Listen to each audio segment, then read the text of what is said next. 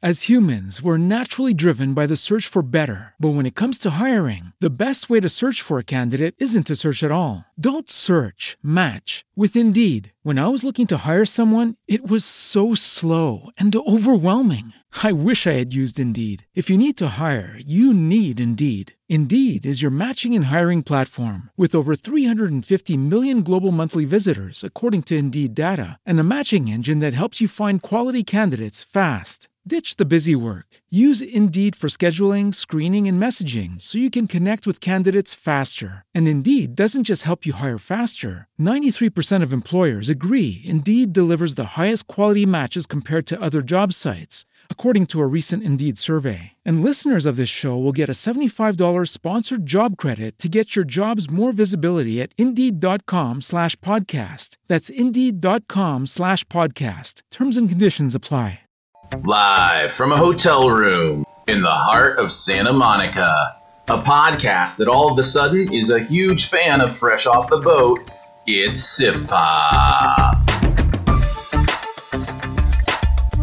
Welcome to SiftPop streaming live on Spreaker every Friday afternoon or available to download later in your podcast feed. Unless, of course, you're a patron. Patrons get those perks. I'm Aaron Dicer from YourMovieFriend.com. Each week, joined by a pop culture guru to chat about movies, television, and whatever else from the pop culture universe is on our minds. And today's guru from Cinema Sins, it's Chris Atkinson. That's right. Weird. It's a little weird to applaud, you know, for yourself. It is, but uh, I, when when you've had a meal like we just had, Oh I feel like uh. I feel like uh, something deserves applause. Let's start there. Like, this place has been open for two months. Two months, It's called Native. yes, It's in Santa Monica. it's in Santa Monica.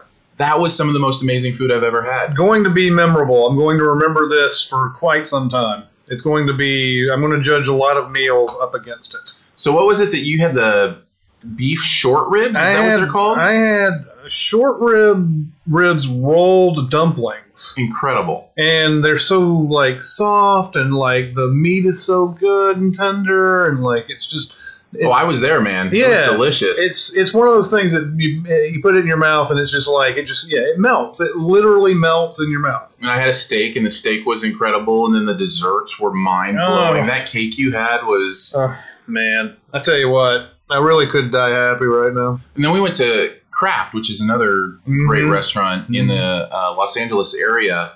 And uh, and man, I just I never thought I was a fancy food guy, like you know these kind of high end restaurants kind of thing. mm-hmm. And I'm afraid I'm turning into a foodie. I'm like Yeah. I'm afraid, like I'm this stuff is so delicious. you just don't get the stuff that's cooked so well uh huh uh, very often from any other kind of restaurant that you might go to you might right. I mean, I don't have a problem going to an Applebee's or a Ruby Tuesday or something like that, but you're not getting steaks and like these special types of food, you know, with Cooked in a certain way with the perfect sauces. and- Yes, you don't get that, and you can definitely tell the difference. Yeah, it's incredible. I'm so afraid now that I'm gonna go back to other food Mhm. and I just I won't be able to live with it. Well, no, you will. It's Okay. it's. I, I I can I can promise you this. You can go back to the you know boring plebe food, and everything's fine. But I just want a good peanut butter and jelly sandwich, maybe a bowl of cereal. In fact, it's probably best that you don't eat like this all the time because oh, dude, I can't imagine. yeah, because uh, it makes it that much more special when you finally do. So So here's the deal: we're in uh, Santa Monica for the Critics' Choice Awards. Chris was my plus one this year. Uh, had a good time doing that. So we're gonna have a fun show. We're gonna talk about that. We're gonna talk about some of our highlights from the awards.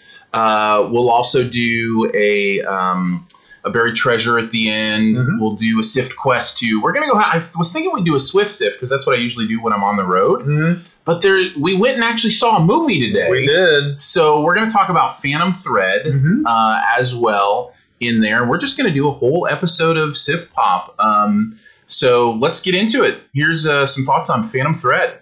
I feel as if I've been looking for you for a very long time. You look beautiful. Very beautiful.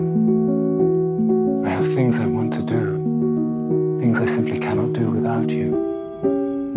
Reynolds has made my dreams come true, and I have given him what he desires most in return. Every piece of me. Why are you not married?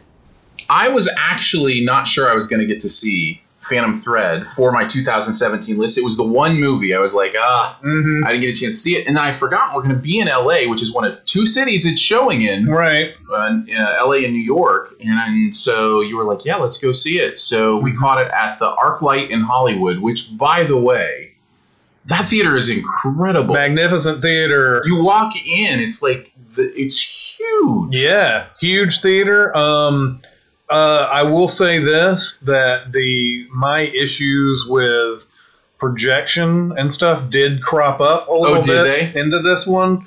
Do you feel like Um, the projectionist should have done a better job? Well, here's the thing: if you're going to run Paul Thomas Anderson's 70 millimeter print, That's the thing. It was actual film. Yeah, We watched an actual film today. right? If you're going to do that, and you're going to be, you know, you're going to be the, you know, this theater that has this special presentation, and obviously uh, PTA has ties to LA. He's from here and all Mhm. that. If you're going to present it, you're going to have to, you're going to have to up your game. And I saw scratches on this print throughout. Uh, it, it first I thought it was just going to be at the beginning because that would have made sense with no trailers. Mhm.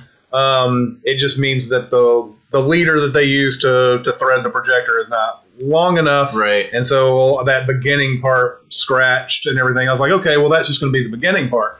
But throughout, those same scratches kept showing up periodically. I'm not going to say they that were all the way throughout. does that just mean they're handling it wrong? Or It just means that it means that the platter in which this film was on it tends to wrap around the brain that the film is feeding Mhm. through. This that the brain is sort of your your speed control right. for the platter. And what it, what probably happened was that it wrapped around like a couple of times and it pulled on it a little bit, and that's where you get those two black lines that go on the left side of the screen. And that happened almost every reel. I will say that they, I don't know if it's because of 70 millimeter or what, uh, that you don't see any of the the um, they, you don't have any of the uh, the the Like the dots, cues that they use to the know where the reel cues, what they called uh, cigarette burns and Fight Club. Right. Yeah. Yeah. yeah. That wasn't present. I did see occasionally the reel change, but it, it's it wasn't hard. It, was, I didn't notice. The, I didn't notice the reel change. It wasn't easy to see. Like it was obviously they did a pretty good job building that print up and everything. But uh, yeah, I think that if Paul Thomas Anderson had come in and watched that screening, he would have been a little upset about it. I just remember thinking, like, and, and I've always been this way because I'm a technology first guy. Like, I want to move on to the next technology. Mm-hmm. I just remember thinking, like, there's more distracting about this being on film for me Mm-hmm. than than any kind of benefit. You know what I mean? Like, Yeah, yeah. I get that people say it's warmer or that the light, you know, acts differently when it's actually, you know, projected through film. Mhm. I, I understand that concept. I just don't see the same benefit Yeah. that a lot of people see. and I and and having been a movie theater projectionist for 20 years, I um I don't really see much difference in the in between film and digital. Um, and you would think that somebody who's like seen all that in his life would see a lot of difference. There's not really much at Yeah. all. Um, well, beyond that, there was an actual movie we saw. Absolutely. Paul Thomas Anderson, Phantom Thread. Uh, I actually don't want to talk too much about the plot, other than to say it's uh, about a, a tailor, uh, the House of Woodcock, Yes. uh, and how he tailors for all you know these beautiful people, and there's a love story there. That's about as far as I really want to go with the plot, uh, because I really enjoyed seeing it without knowing kind of what was going to happen. So we'll Mhm. stay spoiler free on uh, this part and kind of assess it. Uh, but we will also do a SIF spoil, so you, that should show up in your feed after this. Um, but just let's do overall. Did you like it, love it, dislike it, hate it, or it was just okay? I think I loved it. Um, it's it's It always takes a while to process a PTA movie, doesn't it? yeah, it's one of those movies. It's very rare for me to walk out of a movie and go, "I think I saw a masterpiece." Why is that? Right. Yeah. Yeah. yeah. And and uh, and this is one of those because it's one of those that you have to think about everything that happened in it and what was going on the whole time. Some things in there like don't really make sense immediately. Right. But by the time the ending happens, Everything was with a purpose. Everything had a purpose. Yes, and that's one of those things. This is such an unusual relationship story Yeah. um, that I I end I, I tend to just gravitate towards this type of thing because we don't see this very often. Right. And he did this so well that I feel like I've seen one of the best movies in a while.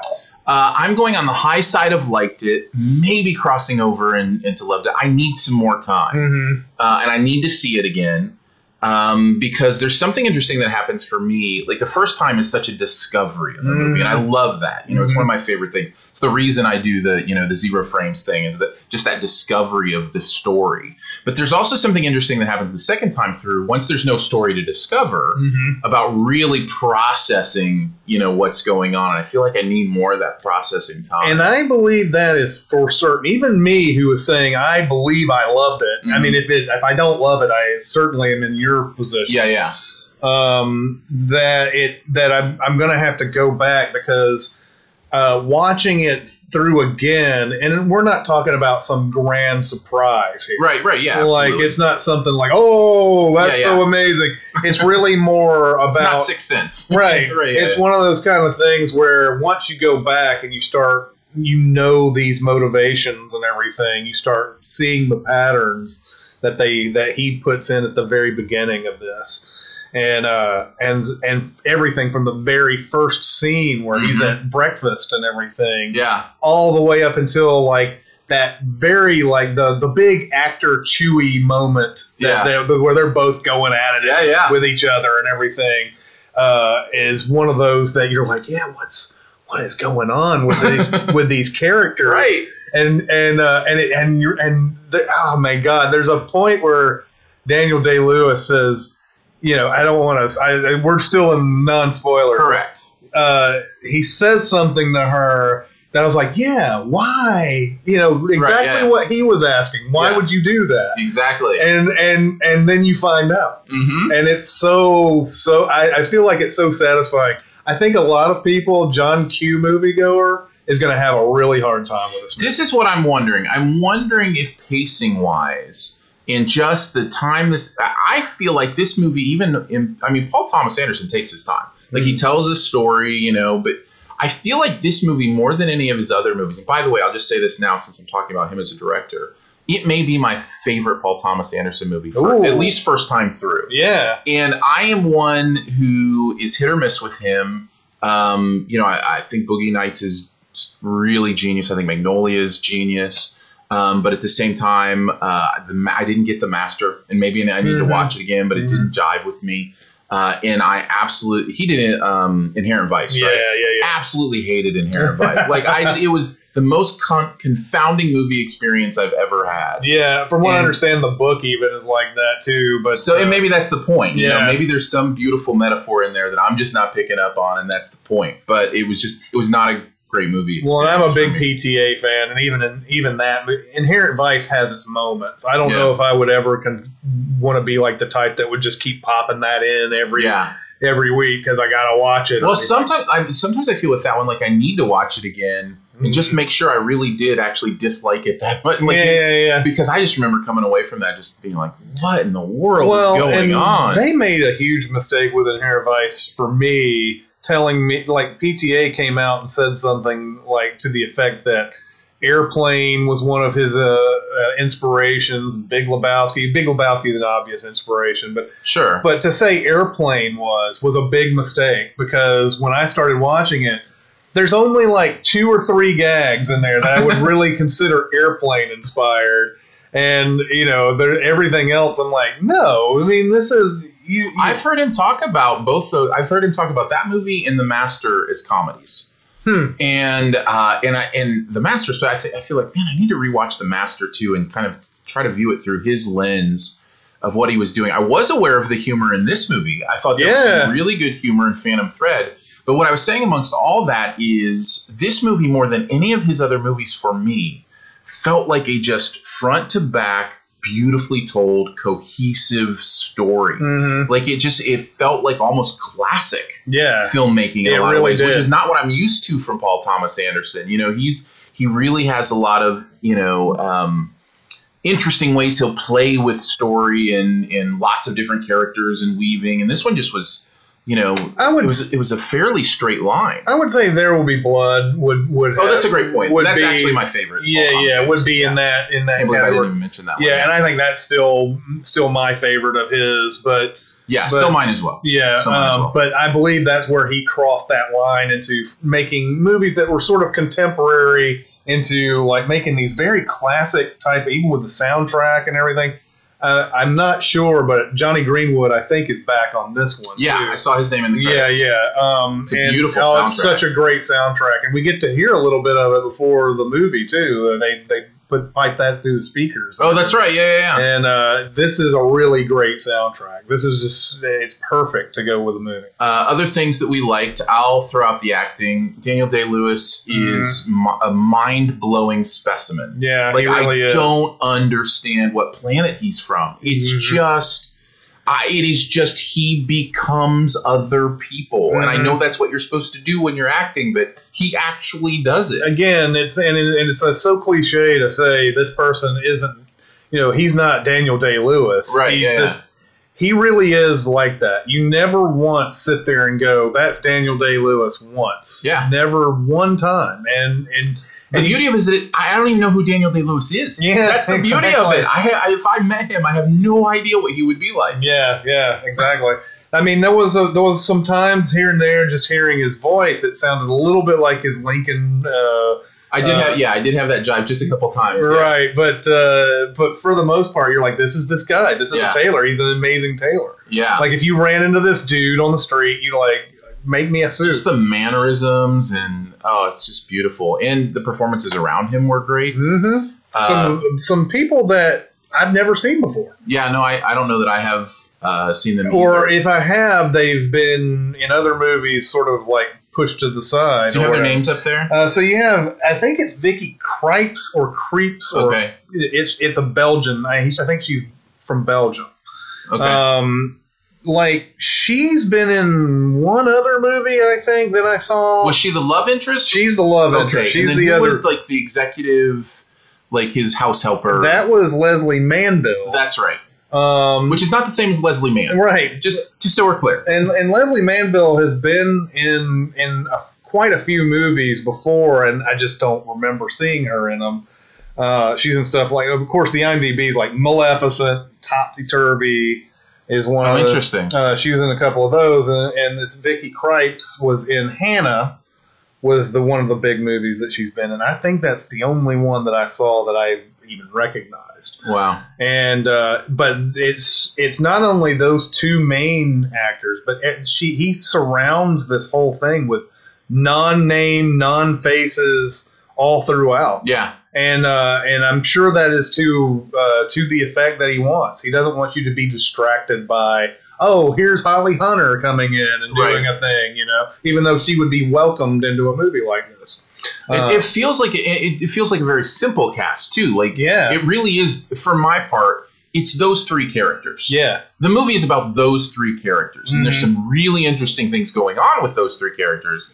But in the you know there are house help, and you know there's a doctor that plays a role, and you know those kind of things. But it's really about that triangle, and uh, yeah, and it, to, to pull off a you know two hour and was it like 210 215 something like that yeah, yeah. with just three people driving a simple straight line story that's Right.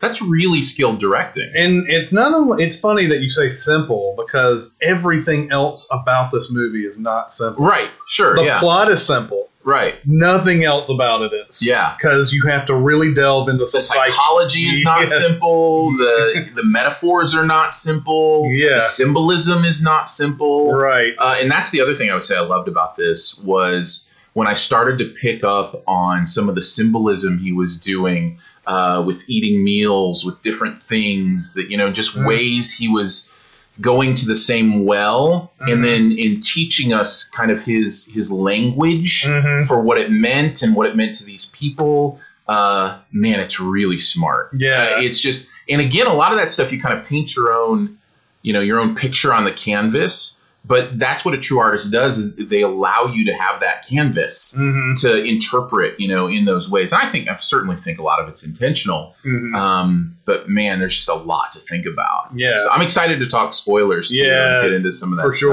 stuff.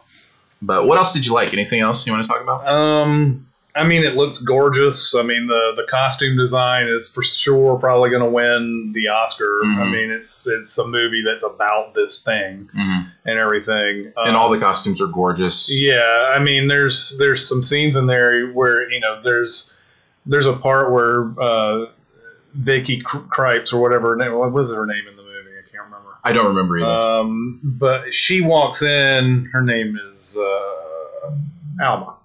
Yeah, yeah, yeah. Um, she Almer or Alma. Yeah. yeah. something like that. So she walks into the room, and this is like an old 1950s London fashion show in this guy's house and everything. And uh, and she walks in with this like beautiful red, like embroidered whatever it is type of dress. And you can hear everybody gasp as she walks in. It's exactly how I would feel like Yeah. seeing her walk in like that. Um, and uh, that's a scene also that I can't wait to get into spoilers for Yeah. because that's something that's a big scene, I believe, as far as your key to sort of uh, understanding this. That's another thing to talk about. Is as I'm as I'm remembering back, there are a lot of scenes where I'm like, oh, that scene. You know, like Mhm. It's just people use the word crackles. You know, Mhm. like when a movie crackles, like it's just got life to it. Mhm. as much as this was, you could call it slower paced or deliberate or Mm. something like that, the energy always felt like it was there for me. Like I Mhm. always felt like it was crackling, you know, in that way. And so those scenes become very memorable. Mhm. A lot of that has to do with performances, I think. A lot of that has Yeah. to probably do with Daniel Day Lewis, especially uh, the the life he breathes into those words. Mhm. Um, but but yeah, I, I really felt that energy in those scenes. yeah. What about negatives? Um, I don't mean to cut you off the positives if you have others. I, I mean, I think I think the positives that I have more positives that I'm going to talk about would be in spoilers, uh, because I really enjoyed how this story unfolded, and we're not quite sure where everything's going, and then by the end of it, so many things that ending informs us about i i for the rest of the movie is so good. So I believe that just the way he's plotted this and the way he's you know uh, way the way he makes his reveal by the end and everything. That is the main reason to watch this. Is that he's got it structured beautifully. Yeah, it really is. Uh, the negatives, um, I, I mean, it, you might want to talk about that pacing. The pacing might be there's there's not really a lot of just moments like just something that just make just gets you on the edge of your seat. Right. Uh, you have to sit there and kind of typical moments that you would think of in most movies. Yeah. yeah, yeah. Um, so I, it it would be hard for me to call those negatives. The only other negative that I can uh, that I could say uh, is that Paul Thomas Anderson. i it's really interesting. I feel like his understanding of marriage in this Mm. movie is is really dark Mhm. in a lot of ways, and he's making a statement here uh, that I'm not sure I believe at the end of the day. You know what I'm saying? Mhm. So there's there's some conflict with me in how he sees the world versus how I see the world. But Mhm. you know what? That's art. Mhm. So it's hard to take away from a movie for that because, like, it, in fact, that's almost good art when it's making you think about those things and, and process those things. So And I don't even know if I would call that a negative, but it might be a negative for somebody who's like, you know, oh, I don't see the world that way, or Yeah, it's hard to call that a negative for sure because No, because we because we are you know you're right. We don't know what's going on out there. There's probably a, a plenty of marriages that have something akin to this.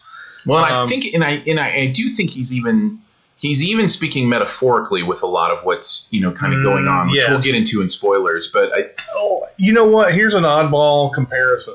It's almost like the lobster. Yeah, no, that's that's true. I can see that The lobster has all these uh, in this way, not in a lot of other ways. Yeah, yeah, it's not out there like the Right, yeah, lobster is. The lobster made a lot of comments about what we feel we need when we are pursuing relationships. Mhm. As ridiculous as the stuff in the lobster is, it is actually things that people right. like really think they need in their Yeah. relationship. Oh, the, I have this one common thing. yeah, and this magical common thing Right. we can be together. Exactly. And if you're not with somebody, you know, you're empty, you're alone, you're worthless. You know, all those kind of things. You turn into a different creature. Right. Yeah. So that's what that's where I, I have that you know that- that's I actually thought about the lobster watching this movie, even though those movies could not be any any more different. Yeah. Uh, it, it has a lot to say, I think, about that type of thing. So Yeah, I'm interested to get into that conversation and spoilers as well. Um, but yeah, I don't. There's not a lot negative to say, really. no, not really. You're you're either going to be. I mean, yeah, I, I like I said, I don't think this movie's for everyone. I I do think that if you are the ty- uh, open-minded type, you're going to really enjoy this. Yeah. If, you're you- a film lover yes, or a PTA lover, right. you're gonna love this. And that's not to say that if you are open minded and hate this, then you're something wrong with you. It's just that I think that I think that most most real film buffs are going to really enjoy this movie.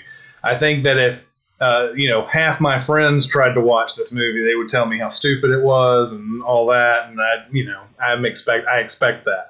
Yeah, I can absolutely see some of my friends walking out of this going, "What was that?" Yeah, exactly. And Yeah, they I don't see that. and they don't care what the what Right. the comment is or whatever. It's just it's it's more about them. They want to sit down and just be entertained. You know what it is? Uh, if you need a lot, it's it's almost an inverse Greatest Showman, and I, I'll, I'll explain this in, in, in quickly.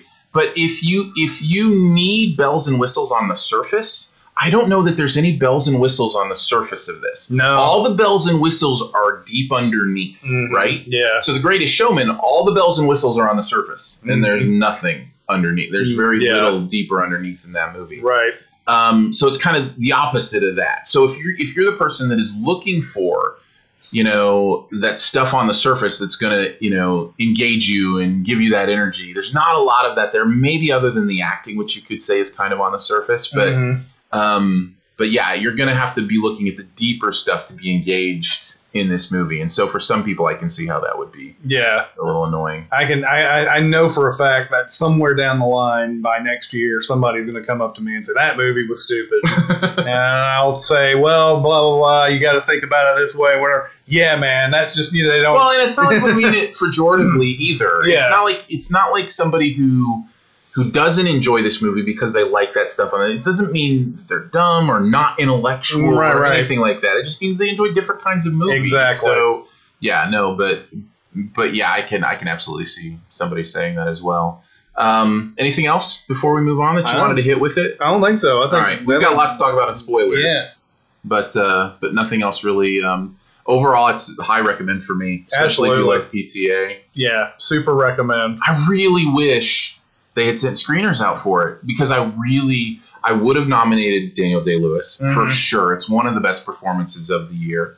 Uh, and I think I would have even maybe nominated the film. Did this uh, did this get any Golden Globe nominations? It, it, it got Golden Globe nominations, a couple. It got a couple of Critics' Choice nominations. Mm. Uh, from the critics in the LA or New York area who Mhm. had seen it, but because they didn't send it out to everybody, and they didn't even really do press screenings Yeah, before our nominations were due. it's uh, it it you know it doesn't bode well for an Oscar campaign, but maybe they don't care about that. And maybe they're trying to prove that they don't need any of the other awards; they'll just go for the Oscars. I don't Yeah. know. yeah, who Um, knows? But you're right. The general the general thinking has always been you got to gather some momentum. Like right now, Shape of Water has the momentum Yep. because of other award shows. hmm We'll talk about that here in a bit. But yeah, overall, I recommend uh, from us. Uh, go check it out once it finally goes. Well, I think it's going next week. I think Yeah, it's I, the 19th. in fact, I think uh, where I live, Nashville, it's going to be it's opening. It opened today, even. Did it? I think it did, but um, but I was not going to pass up the uh, the time, pass up the uh, chance to watch it. Go it. see it in the ArcLight. That's right. So Yeah, the theater was nice. Um, all right, let's chat about the awards. Yeah. Uh, Chris was my plus one for the uh, Critics' Choice Mhm. Awards, which is both movies and television. mhm. Um, and so this is my fifth awards. So I've been through this before, but you've never done this. Never so have. I'm, I'm curious to hear, like, let's start here. Like, what are some of your most memorable moments from the show? Um, well, first off, know that we were at a table with a show I had never seen before.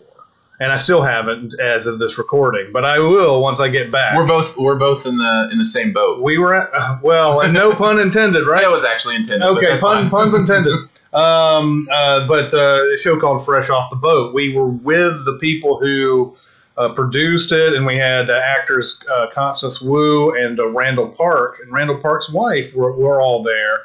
And uh, and really, honestly, man, the the producers were really nice to us. Randall Park is one of the sweetest guys I've ever met in my Yeah. life um, and uh, and that table was just fun, and they you know they were there, but they they kind of knew they weren't winning anything. Right. Yeah. Yeah. But uh, we were there. We had uh, you know we were right next to the Big Sick two Mm-hmm. tables, and we were pretty close to the Big Little Lies table, Yeah. and the Modern Family table, and the This Is Us table. Yeah. So there was a quite was a kind of our surrounding area there. right, and behind us we had that what's that show on Marvelous? Miss Maisel. Yeah, which is wh- why we got on TV was that show won twice, and both times they had to know, walk right by had us. to walk right by us to get to get the award and everything. So uh, that's where we were, and uh, that was that's going to be my number one thing that I'm going to remember from that show is being amongst all of that that you know those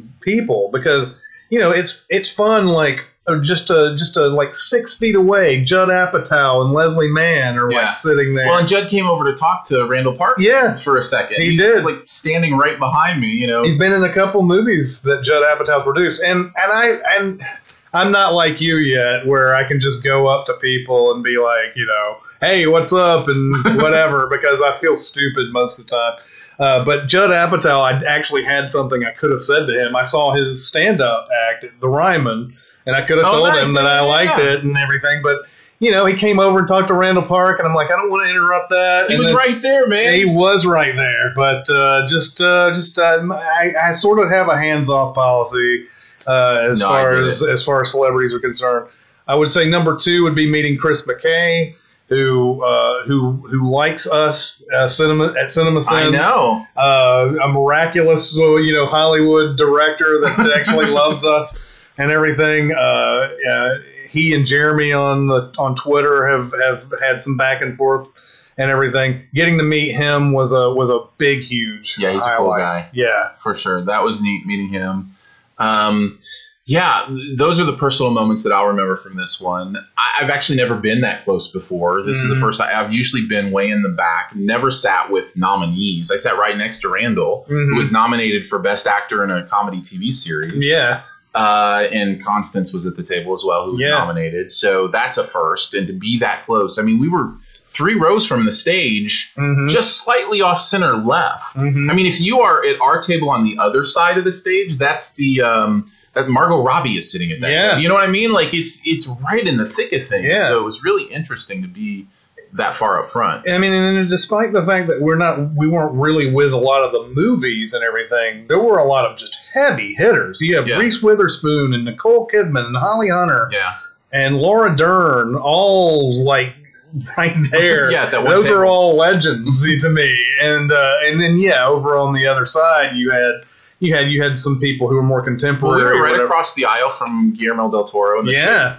uh, Shape of Water people, and I mentioned that that has uh, a lot of momentum now. It did win for Best Picture. I think it's gonna win. One, one of my favorite things was watching Guillermo del Toro throughout the awards Yes. because he was the biggest cheerleader He for was. all the other movies. When Get Out Mhm. beat The Shape of Water for best sci-fi horror movie, Mhm. he was the first one to like stand and Yeah. applaud, and he was so excited for Jordan Peele. And Well, he like everybody else knows that essentially the awards are BS, right? right, yeah, yeah, yeah. Everybody knows Right. that at this point, Right. right. I mean, it's it's fun. It's fun to give people awards Mhm. and, recognize them for their yeah, work. there's a prestige to it. There, But- you know, there you know if you're Guillermo del Toro and and and you're like you have any sort of down to earth in you at all, you realize how BS these things are, and it's like every it, just to be recognized really is a cliche, but it's also uh, it's also true. It's very true to be.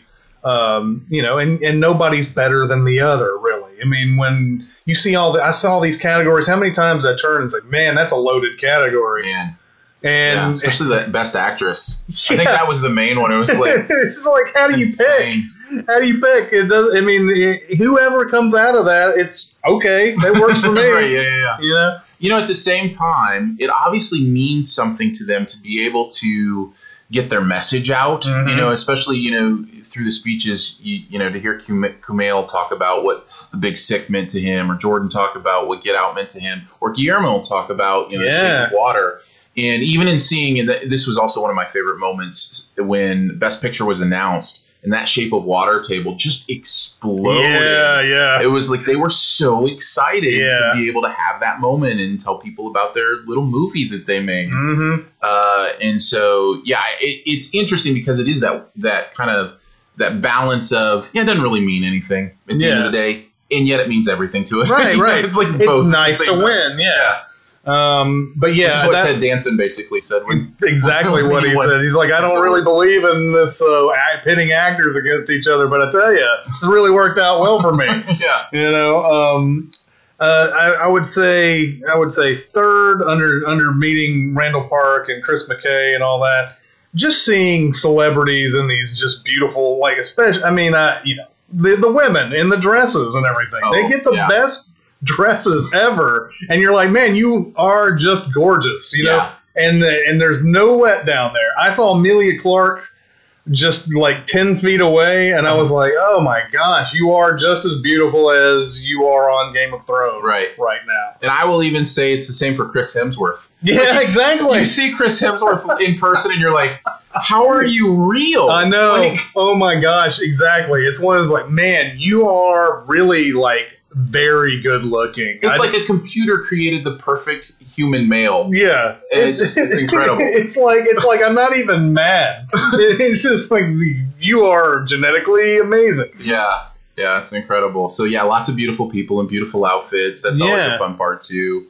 Um, I love you know milling around beforehand is kind of fun Mhm. uh, because there's a looseness to it. Chatting with um, what's his name from This Is Us, uh, Chris. Oh, yeah. Chris Sullivan. Yeah, yeah, yeah. plays Toby on This Is Us in his bonefish suit from head to toe Yeah. or whatever.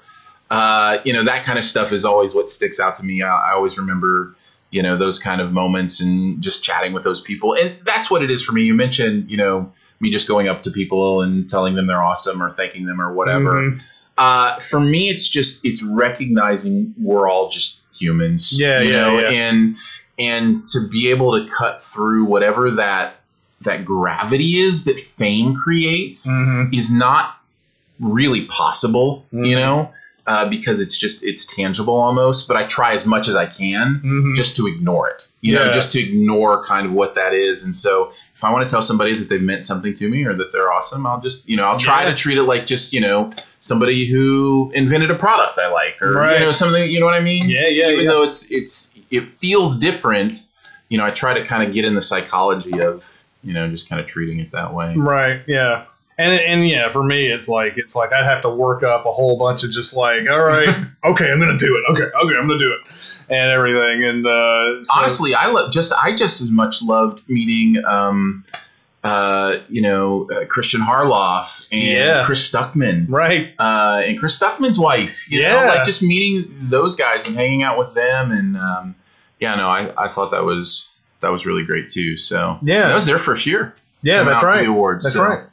So it was good stuff. Uh, yeah, I had I had I had a whole lot of fun. I mean the I mean I that show went by pretty fast uh, for They kept it pretty tight. I think Olivia Munn, who we haven't talked about as the host, Mhm. I think she skipped a lot of her bits. yeah because people were running over in speeches, and that right lot. but- yeah and I, I, you could I mean it's I don't know if she was uh, called in last minute on this. I, it feels like it. I think she was because hadn't it been T.J. Miller? last two years, last two years has been T.J. Miller. And now I don't want to speculate or anything, but was T.J. Miller not there because of the stuff? I don't know if they were going to have him back anyway, right. but there certainly is that, and that's another thing. Most awkward moment of the night was the uh, James Franco. Oh my moment. goodness, that was so tough to figure out what to really do Mhm. there because that the allegations against James Franco had just happened, Yeah, like the the last twenty four hours, yeah, and he wins for best comedy actor comedy, yeah. and, Actor comedy.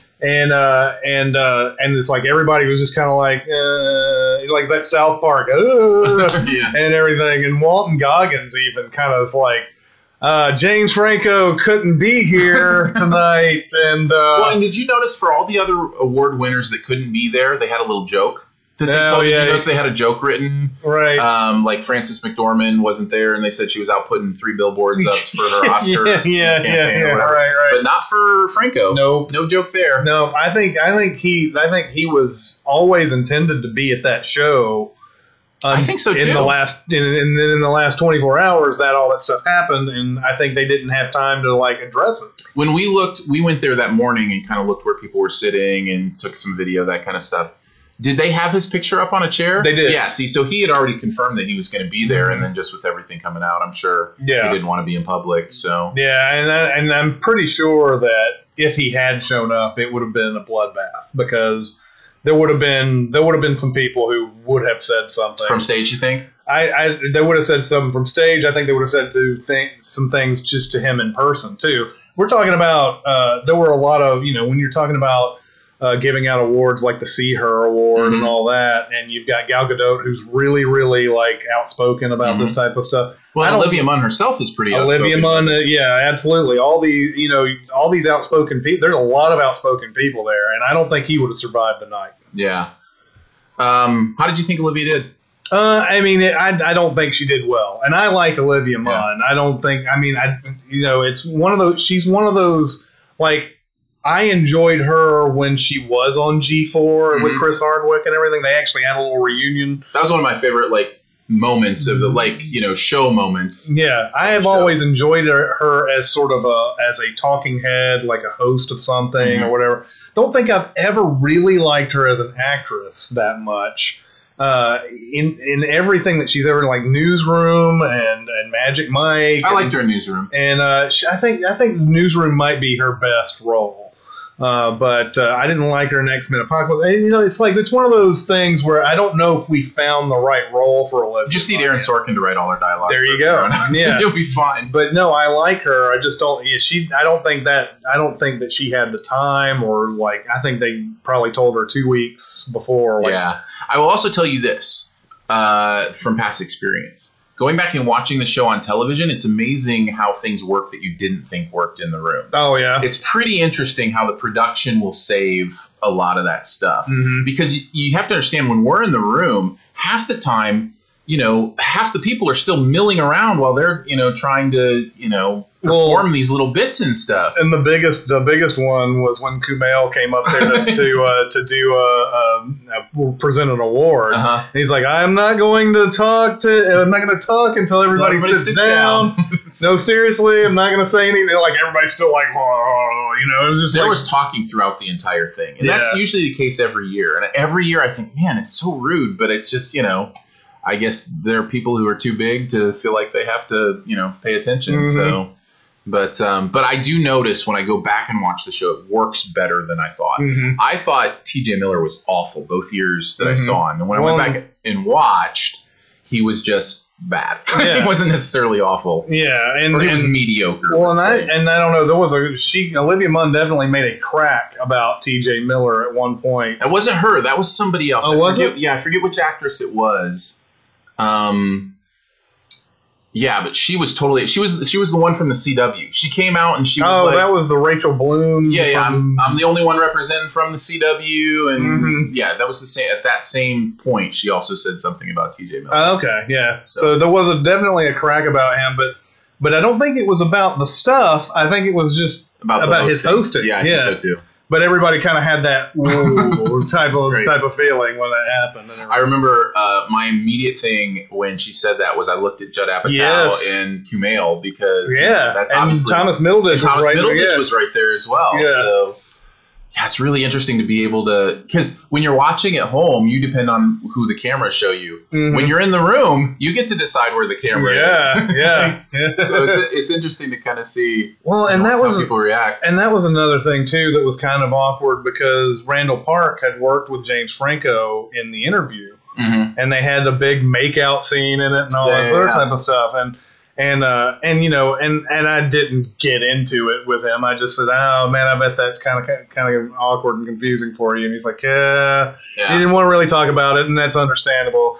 Uh, but he's like, "Yeah, it's just you know, it's just kind of disappointing or whatever." And Yeah. yeah, it's like, "Yeah, I know what you mean," you know. Um, but yeah, that's got to be awkward for everybody who knows that person in Yeah. the in the audience because they they're they have to be conflicted. You know, it's I think he, you know, uh, and we were in not naming names, but you know, we were we were having a conversation where we have friends too. You know, we have or people we know, Mhm. we should say, that have gone through things, you know, similarly, whether it's in the public eye or not in the public eye. Um, and it is the weirdest feeling to go, I thought I knew that person, Mhm. you know, and I don't know that person, Yeah. you know, um, or, you know, and again, that's allegations and what's true and what isn't. And, yeah, no kidding. you know, he said, she said, and I, you know, I find it very valuable that we're believing these women, Mhm. and you know, and the whole, you know, movement is amazing, and I'm loving it. You know, at the same time, we still have to find truth. Yeah, You know, it's not impossible for somebody to lie about these things, so you, you know, you always want to find truth because you want justice to be served, and so that's the same for you know uh, James Franco. That's the same for Harvey Weinstein. You know, Mhm. and you can look at the evidence behind it and go, okay, it's obvious Weinstein is an awful person, right? Right, right, like, You know, and and then other times, like you know, I was thinking of the guy from Prairie Home Companion or whatever. Oh, you know, yeah, and I'm reading Garrison about Keillor. Gar- Garrison Keillor, and I'm reading about his stuff, and I'm going, I'm not sure this is the same thing. You know what I mean? So it's, Yeah. I think it's important to continue to suss that stuff out and.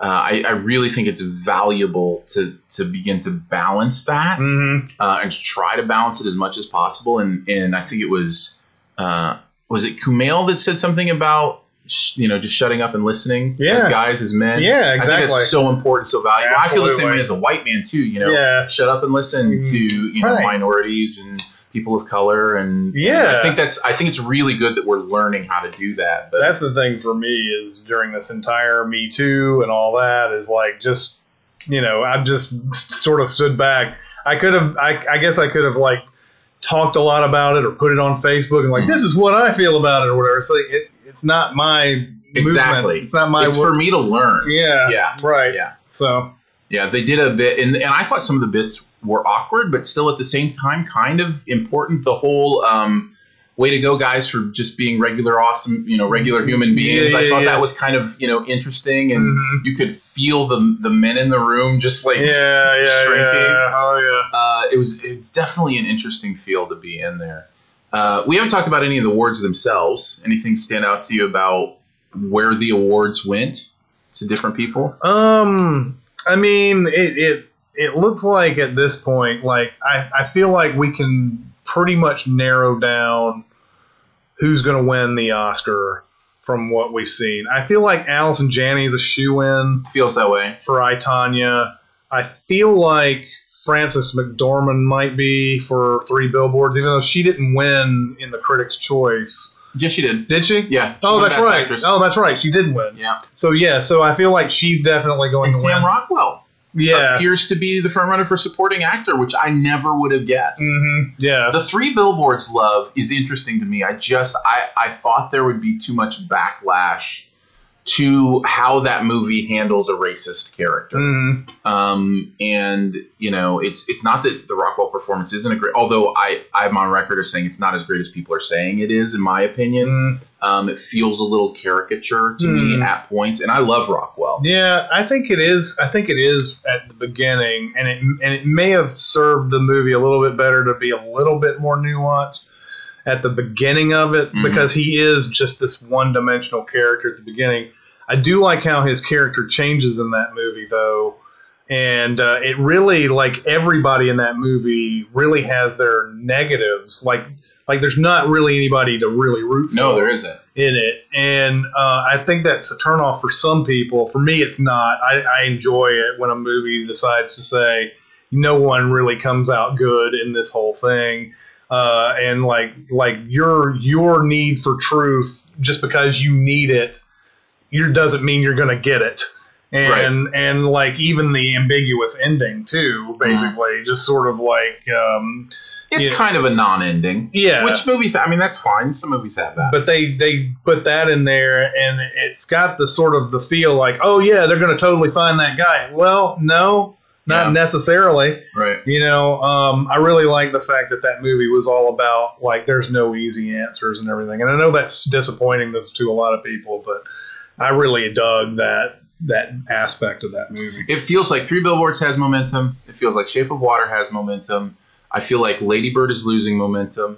Mhm. Um, and I don't know that any other movie really has a chance. Yeah, I, you know, you have you have it's it's three billboards, it's Shape of Water, and you have like the outside Get Out chance. Yeah, I, I just don't see it happening. yeah, I don't either. If, but if the critics don't do it, I don't think the Academy's. No. I don't You know what I so mean? Like if there was one body that was going to get behind Get Out and Jordan Peele, Mhm. I would have thought it would have been the the, the critics. yeah, Um, no, I, I think I think it's either Shape of Water or a miraculous last second momentum of Phantom Thread. You know, where it's like once everybody starts seeing it, and the public starts seeing it. right. But I don't I don't necessarily see that. I think Shape of Water is going to win the Best Picture. Yeah, I think so too. After it's won Golden Globe and this, it's pretty much a foregone conclusion. Like I said, with the Golden Globes, you know, because they have the two categories, Shape of Water won for the drama, right? Mhm. And then was it Three Billboards that won for Oh yeah, comedy? I think so. Something, so you know, it could could be be. either one of those. but it feels like Shape of Water is. I mean, uh, and I, I feel like the Academy is is is sort of now that we've we've honored Alejandro G. Inarritu and Alfonso Cuarón. We want to give we get the there. last of the three amigos in there. That's right. Uh, it feels like that's the story they want to tell and everything. Uh, I like Shape of Water. I don't think it's nearly the best movie of the year. Yeah. I think the momentum of this movie is insane, but uh, you know, to each his own, right? Yeah, Hmm. exactly. Um, and then Gary Oldman. Yeah, though nobody's nobody's really talking about Darkest Hour much. Yeah. there's- but, his performance. I feel like he's a shoe in for the Oscar for sure, which is amazing because he's only been nominated one time I know. for the Oscar. Yeah, and uh, and he, I think he's finally getting that sort of not only it's it's it's mixture of lifetime achievement and that I have not seen it, but I assume it's one of the best. oh, he's great. Oh, yeah. he's so good in it, and so much of that performance is the makeup. Mhm. And you're seeing that's the other category you're seeing Darkest Hour win is is Mm. makeup. Um, and it's deserve. I mean, the makeup job is incredible. How much he looks like Winston Churchill in that Mhm. movie. But it is a great performance. It's fabulous. The thing about Oldman, I remember when you guys were doing Rushmore.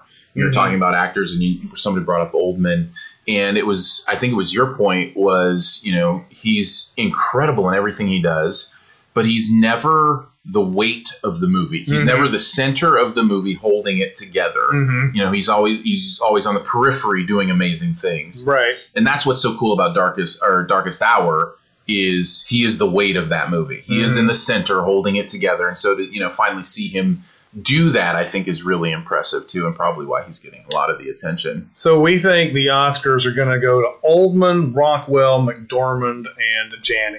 Yeah. It seems that way in Shape of Water as picture. I would say, I guess, uh, your your outside chance of best actress would be Margot Robbie, hmm uh, and then for supporting, who would? I don't know. Yeah, I mean, it's the, the it seems I mean, like the, the the well, I thought the momentum was behind Willem Dafoe yeah, from Florida Project Mhm. for a long time. and it may be that just so there may not be very many people who watch that movie. Could be. Uh, as as as much as I think it got its initial boost, and I don't think there's been very many people who followed up on it. Um, it, it's so documentary style too. Like how many people probably walked into that going, "Oh, documentary," and walked out. you Yeah. know, it's one of those well, type it of things. feel that, and that's a testament to the acting in that movie. Yeah. It really does feel like a documentary in some ways. yeah, That's pretty incredible. Yeah, it does seem like there's some coalescing going on around the awards for sure. hmm Um, but overall, it was a great time. I'm glad you were able to yeah, come. man. Thanks a lot. Yeah, absolutely. it's absolutely wonderful. yeah. Before we head on to uh, the finish of the podcast, uh, just a reminder that uh, SiftPop is part of the Studio DNA podcast network. Uh, you can find all our shows at uh, Spreaker.com slash Studio DNA. Great place to listen to the podcasts that are on the network. Great place to comment. Um, you can subscribe there as well. You can follow so that when the podcasts go live to record, you can listen in live as they're recording. Uh, all that stuff. Um, and also, if you wouldn't mind supporting at patreon.com slash studio DNA, it starts at three bucks a month. And if you heard an ad at the beginning of this podcast, you may hear one at the end. If you actually support at Patreon, you'll have your own podcast feed without those ads, uh, as well as a lot of bonus content, um, pre-shows that happen that we record for our Patreon supporters, all that kind of fun stuff. So you can go to patreon.com slash studio DNA, and thanks for throwing a couple bucks our way every month. All right, let's do a Sift quest. Go on a Sift quest. You uh, give us these through Twitter or email. You can tweet me at Aaron Dicer or email um, feedback at siftpop.com. Should work just fine. Uh, this one comes through Twitter from Gideon, uh, who says Sift quest idea. What do you think about going to the movies alone?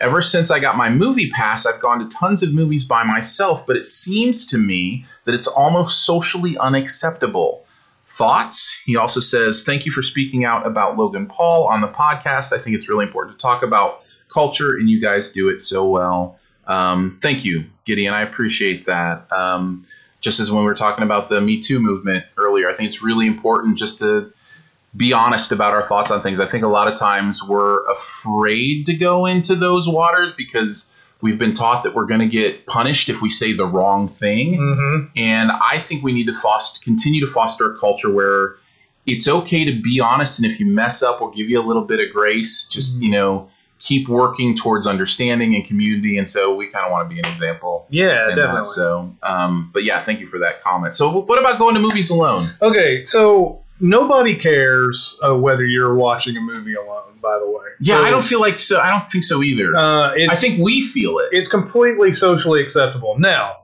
I go to movies alone probably 95% of the time. Me too. Um, and not only from my years of being a movie theater projectionist and working these, you know, late shifts and watching a movie at midnight and all that, I watch movies alone all the time there too. But when I went to go see movies too, I don't, you know, I am a single person, but uh, I, I don't ever feel like the need to go call people up and be like, hey, do you want to see this? Now, sometimes yes. But for the most part, I when I want to see a movie, it's like I really want to see it like now. I don't want to call anybody or whatever. I'm just gonna like you know, oh, there's a show at two thirty. I'm gonna go watch that right now, and uh, and I don't have time to be like, hey guys, you want to come see a movie at two thirty with me? And then all these people start coming in saying, oh, well, I can go in and see it at four maybe. Like no, two thirty is where it's at. Um, Man knows what he wants. that's right. So um, no, I it, uh, if you go if you go to any theater, especially uh, that that's not packed, you can see there's probably a good six seven people a lot of times that are not with anybody else watching it by if themselves. you if you really look around, you will see, you know, the solo person here or there.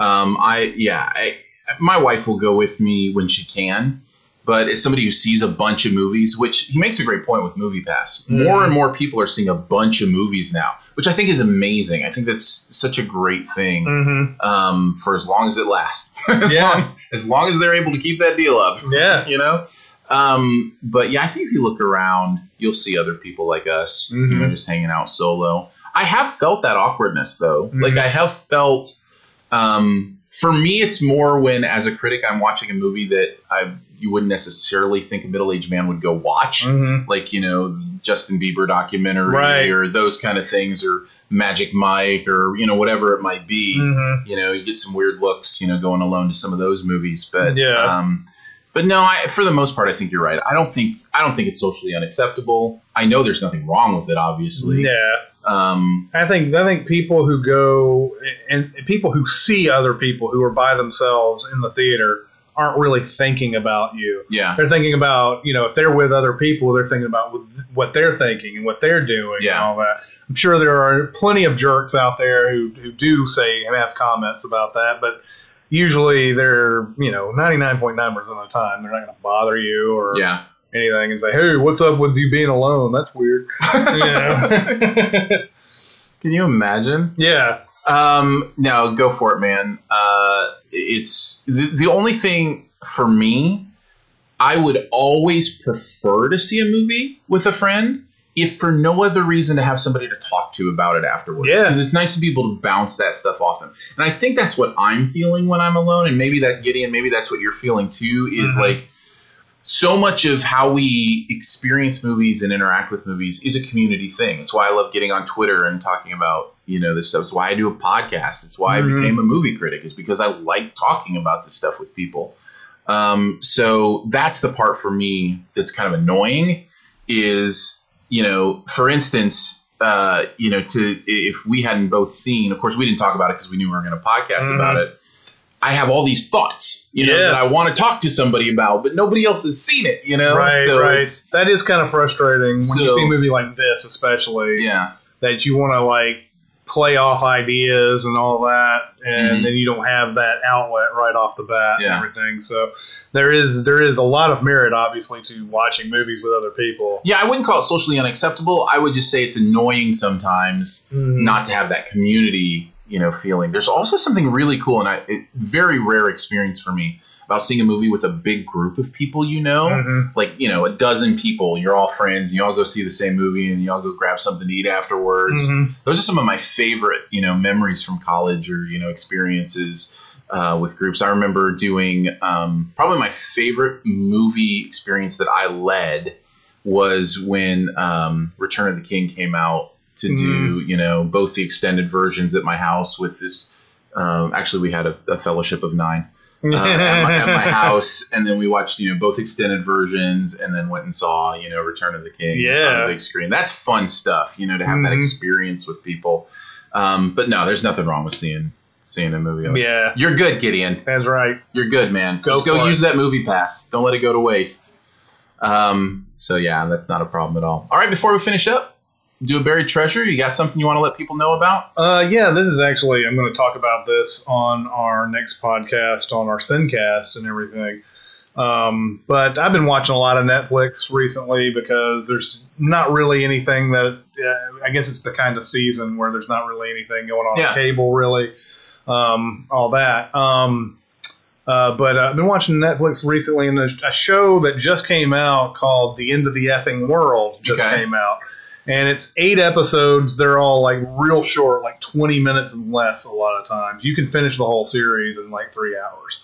Um, but it's a British uh, Netflix comedy, dark comedy series about a kid who has these psychopathic tendencies and he wants to kill.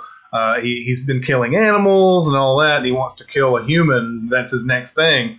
And he meets this girl that he wants to kill, but they start having this offbeat love story.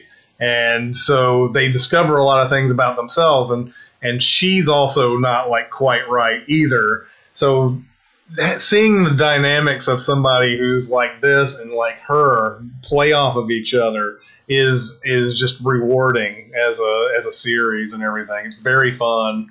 So I, I suggest watching that. I would also say uh, Netflix has a show called Dark, which is a, a German. I've heard a lot about that. Have you watched it? yeah, I watched the whole thing. Is it good? It's very good. Oh man, I need to watch it. This is a sci-fi horror time travel type mo- uh, type Yeah, show. I've heard good things. and uh, it's uh, I, I I chose to uh, li- you know um, watch it with with the German actual German language with uh, English subtitles.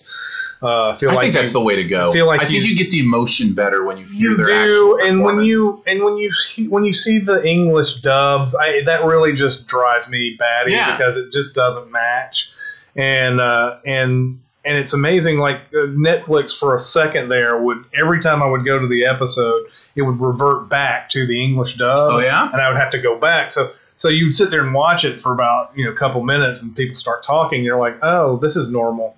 Wait a minute, no, this is not normal. Is there, you know, it's not the same voices. It's not anything.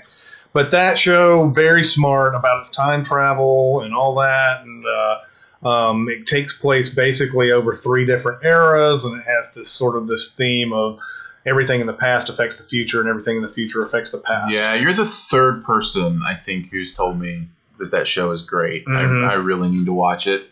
I, I will say Netflix is. I'm coming into another level of appreciating their user experience. Mhm. They have it down. The way the way everything about what they do makes you just want to keep watching their stuff. Like I find myself craving the Netflix user experience Yeah, yeah. because like it's you know you can skip the titles you just push a button and you know skip the titles Uh, it only hits you with like you know three seconds of the credits before it like rolls into the automatically into the next one. Mhm. Like it's just it's really smart what they're doing. My Buried Yeah. Treasure is actually Netflix as well. Uh, a couple things. One I would just mention. I finally watched Mindhunter, uh, Mm. which I don't. Did you? see I what- still haven't seen that. so um, if you like um, what it's what was Fincher's serial kill, uh, Zodiac. Yeah. If you like Zodiac, which why wouldn't you like Zodiac? Right. It's an incredible film. hmm Uh, it is Zodiac the series in many ways. hmm Um, it is about uh, the birth of the science of studying serial killers. And it's really interesting to kind of go back in time and think of what that must have been like to, to really start to explore the psychology of that. Very dark, hmm very violent, very everything, actually. hmm Um, so, all those warnings, um, but very compelling. Yeah. Uh, the other one I'll mention is kind of the exact opposite of that. Very light, fun, family fare. Uh, Ultimate Beastmaster, Mm. uh, which is kind of an American Ninja Warrior type show, hmm um, but it pits countries against each other in these obstacle course kind of things, and then you know it has one winner each time, and then all those winners in the last episode battle each other to be you know the Ultimate Beast Warrior. Really fun, great production value. We binged this over New Year's, uh, the first season. There's two seasons on Netflix. We binged the first season. Uh, speaking of group viewing experiences, we always do New Year's with uh, a group of four different families. Uh, well, there are 25 of us in, with all of our children, so there are eight adults and 17 kids, and uh, probably half of us sat there for seven hours and watched the entire first season together. We're just like going nuts when certain things will have just that fun experience of you know it you know it becomes almost like a sporting event you know Mhm. kind of thing. You start rooting for certain people, and yeah. so it was a really fun experience. I think you, you That's you a definitely good one. I haven't even heard of that. Yeah, Ultimate Beastmasters. It's on Netflix. Just a nice, you know, fun kind of uh, competition show. So Yeah. one you can Well, check I have out. to definitely watch that. We did it, Chris. we did a podcast Awesome. How'd that happen? That's crazy. all the way from California. Yeah. Thanks so much for joining us today for SiftPop. It is part of the Studio DNA Podcast Network. You can find out more about other live and later shows on the network by following us at Spreaker, either in the Spreaker app or at Spreaker.com slash Studio DNA. Huge thanks again to today's guru. It's Chris from CinemaSins. Uh, what do you want to let people know about? What do you guys got going on? Well, it's the usual. If you know us at all, we're the nitpicky YouTube cha- YouTube channel, Cinema Sins, that uh, you know you either love or hate. and uh, we are also uh, doing a podcast called the Sincast. Recently went past our hundredth episode on that. Nice. Yeah, When was that? that was a, that was a couple weeks ago, I guess. We're at 105, 106 now, Oh, so it was about six weeks ago, I guess. Um, but uh, yeah, that's uh, that's something that I never thought uh, two years ago that we'd be saying. Like Right. We've gotten through a hundred episodes of a podcast and everything, but uh, our Sincast uh, podcast is obviously way different from what we do on Cinema Sins. And I think that there's uh, a nice balance there. There's probably people who don't like the channel who would love our podcast Yeah, I think so. and uh, and I think that in general, uh, we we talk about some pretty cool things on the podcast. Well, and you guys recently did a, a format change hmm where you have these segments that you're doing. I love it, by the way. I, lo- I love the segments you guys have going on. It's a Mhm. lot of fun. The rant is always fun to hear. yeah, Kind of what's bothering you guys in you know the area of well, it's not even always cinema, Right. which is fun. That's the other thing I like is it's also opening up more of who you guys are, you know, just personally, even beyond movies, which I think Yeah. is really fun and interesting. So, yeah, I'd highly re- uh, recommend checking it out. Uh, it is Sincast, right? You Yeah. search for Sincast. Sincast presented by CinemaSins, and uh, um, yeah, I'll be on uh, in a few weeks. yes, you will. Let's talk about the That'll be a 2017. that'll be a year in review. Yeah, that'll be fun. Uh, much love and gratitude as well to our Patreon supporters for giving monthly to make this show and others on the network possible. Support starts at three bucks a month, comes with some pretty fun perks. You can find out more info on that at patreon.com slash studio DNA. Uh, also, a lot of ways to connect with the podcast. You can comment on Spreaker or email us at feedback at siftpop.com. And finally, if you're having a good time, your movie loving friends will probably like it too. So let them know about it and that listening is much easier than winning a Critics' Choice Award. Spoiler chat for this week's movie should be next up in your podcast feed soon, and we'll see you back next week with more movie chat on SiftPop.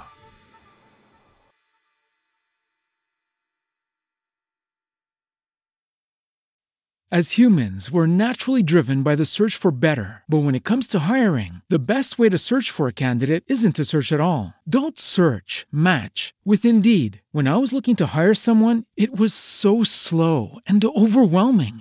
I wish I had used Indeed. If you need to hire, you need Indeed. Indeed is your matching and hiring platform with over 350 million global monthly visitors, according to Indeed data, and a matching engine that helps you find quality candidates fast. Ditch the busy work. Use Indeed for scheduling, screening, and messaging so you can connect with candidates faster. And Indeed doesn't just help you hire faster. 93% of employers agree Indeed delivers the highest quality matches compared to other job sites, according to a recent Indeed survey. And listeners of this show will get a $75 sponsored job credit to get your jobs more visibility at Indeed.com slash podcast. That's Indeed.com slash podcast. Terms and conditions apply.